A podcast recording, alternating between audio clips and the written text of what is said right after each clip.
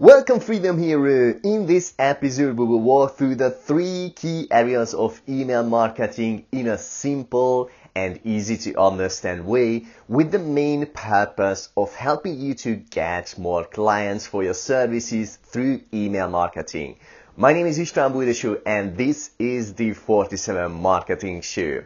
Let's talk about the first key area of email marketing, which is getting email addresses from your target audience online and growing your email list. To get people to give you their email address, you have to make them really curious about your solution that can solve their problem without actually telling them upfront what the solution is. Okay, let me give you an example.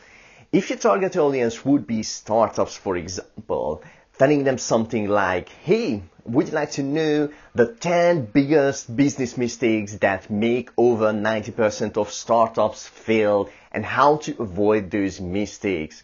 I will show you them right now when you give me your email address. This doesn't talk about the actual solution they will get and promises to solve a huge problem for startups. Obviously, no startups want to make mistakes or fail. The short and simple way builds curiosity and would motivate people who have startups to give you their email address to find out more. Does this make sense? I know your target audience might be different. Just think about it how you can apply this to your business. Okay, getting people's email address online happens by sending your target audience to a special landing page that piques their curiosity and get them to enter their email address just the way I told you about a minute ago. Okay, are you following this so far? The second key area of email marketing is nurturing your email list, building trust in them and warming them up. The amazing thing about email marketing that it provides unlimited opportunities to creatively reach out to your leads. It doesn't mean that you can bombard them constantly with offers to sign up to your services. People would get annoyed from that really quickly and unsubscribe from your list. That's just obvious, isn't it? There are many types of content that you can send to your email list daily and give them value get them to know you, like you, and trust you over time. Here's a few email marketing content ideas. Um, you can email them about case studies, results of your happy clients, or results in your industry. Uh, you can share them, share your story with them, and get them to know you, like you, and trust you more. Uh, you can email them about the the commonly made mistakes. Um, that are related to a topic so your leads can avoid those mistakes.